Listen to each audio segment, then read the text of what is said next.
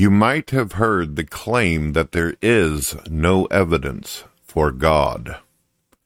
This is a false statement. Any person who holds to a metaphysical position has some sort of evidence. The evidence might be philosophical, mathematical, or empirical. In this presentation, the intellectual journeys of Albert Einstein, Jean Paul Sartre, Albert Camus, Fred Hoyle, Antony Flew, and Alasdair MacIntyre pertaining to the evidence of God will be outlined. Albert Einstein's journey will now be outlined. Albert Einstein was a world famous theoretical physicist who became known as a genius for his general theory of relativity. Einstein was awarded the Nobel Prize in Physics, especially for discovering the law of the photoelectric effect. At the beginning of his career, Einstein was a staunch atheistic materialist during Einstein's time in the early 20th century, the status quo was that the universe was eternal and that time was infinite, which was referred as the steady state model. When Einstein developed the general theory of relativity, the theory, along with the cosmological findings during the middle of the 20th century, pointed towards the fact that the universe had a definite beginning and that time was finite. This made Einstein very uncomfortable, since that fact would challenge the status quo at the time. To avoid this conclusion and the metaphysical implications of his cosmological findings, Einstein desperately invented a fudge factor in his calculations. When the Christian astronomer George Lemaître corrected Einstein's calculations, the fudge factor was shown to be bogus. The universe did, in fact, have a beginning. For real. The evidence that changed the scholarly consensus to accept the beginning of the universe included 1. The cosmic background radiation, 2 the Doppler redshifts indication of the universe's expansion. 3. The second law of thermodynamics. 4. The equation of general relativity. 5. The equation of special relativity, which is also known as the Borde-Guth-Vilenkin theorem. The secular scholar Alexander Vilenkin stated the following quote, with the proof now in place, cosmologists can no longer hide behind the possibility of a past eternal universe. There is no escape. They have to face the problem of a cosmic beginning. End of quote. Einstein would later admit that the fudge factor was the greatest stupidity of his life. Einstein later conceded that the universe had a beginning and that the universe needed a transcendent cause external of time and space. The great Albert Einstein had accepted God. Jean Paul Sartre's journey will now be outlined. Jean Paul Sartre was a world famous atheist philosopher and was a Marxist. He supported the regimes of Stalin and Castro. Sartre acquired the Nobel Prize in Literature. The grounding of objective values haunted Sartre his entire life, where he, in a stroke of honesty, admitted that, quote, if God does not exist, we find no values or commands to turn to which legitimize our conduct. The problem of evil has a prerequisite. The prerequisite for the problem of evil is that there is an external morality. An external morality is a term that is used to denote the moral judgments can be applied to other human beings. A few examples of such moral judgments include genocide, murder, and rape. The existence of evil must be part of the external world, and some things must be actually wicked in themselves. In order for the problem of evil to emerge in the first place, Hence, the problem of evil gives evidence for moral realism and moral laws. And a moral law implies a moral lawgiver, namely, God. Note, a moral ontology is referred to here, not moral epistemology. The procedure in which morality was developed does not explain why morality itself exists in the first place.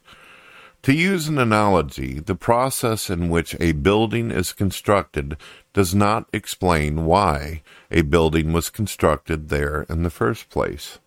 Using the basis, the philosopher Yujin Nagasawa has developed, quote, the problem of evil for atheists, end of quote. Additionally, the secular philosopher J. L. Mackie did concede that the problem of evil is unable to disprove God, since God may in principle have a morally sufficient reason for allowing suffering. J. L. Mackie said the following quote, We can concede that the problem of evil does not, after all, show that the central doctrines of theism are logically inconsistent with one another. Sartre later admitted that a moral ontology to ground in an external morality could only be achieved in a transcendent being. Sartre said the following quote, I don't feel I am the product of chance, but someone who was expected, prepared, prefigured. In short, a being that could be here thinks only to a creator. And this idea about a creator is referring to God. The great Jean Paul Sartre had accepted God. Albert Camus' journey will now be outlined. Albert Camus was a world famous atheist philosopher and novelist who acquired the Nobel Prize in Literature. Camus realized that since human beings are a meaning seeking creatures, there must be real meaning out there in the world. Since human beings are storytelling creatures, there must be a grand storyteller and a grand narrative, which can only be sufficiently grounded in Christianity. Camus later said the following quote, I am ready. I want this.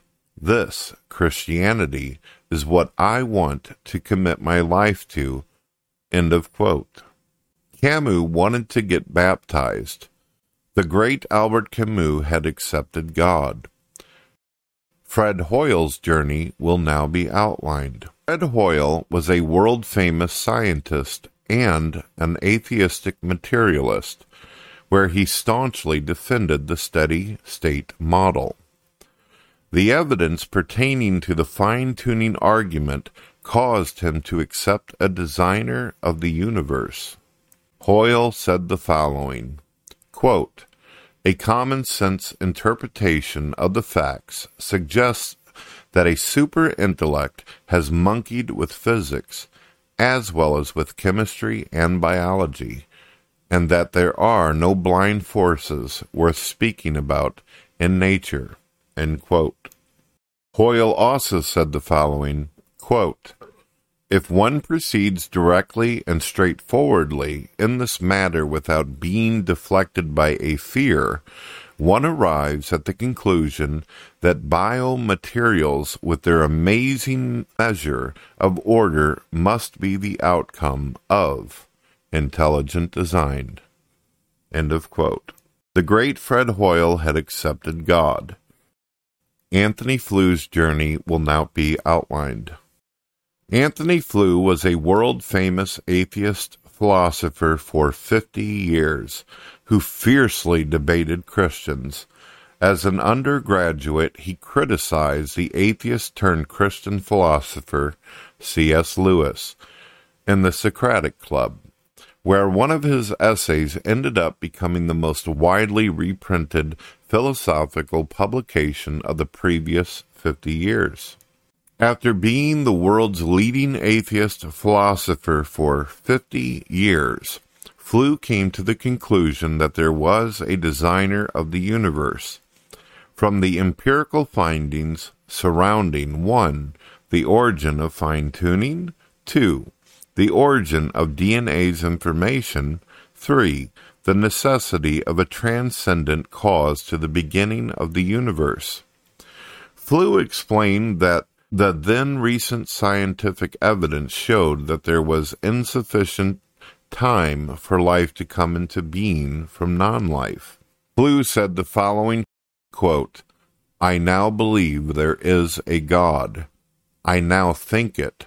The evidence does point to a creative intelligence almost entirely because of the DNA investigations. End quote. Flew also said that, quote, the evidence for the resurrection is better than for claimed miracles in any other religion. It's outstandingly different in quality and quantity. End of quote. The great Antony Flew had accepted God. Alasdair MacIntyre's journey will now be outlined. Alasdair MacIntyre was a world famous atheist, philosopher, and a committed Marxist where he was a member of the Communist Party of Great Britain.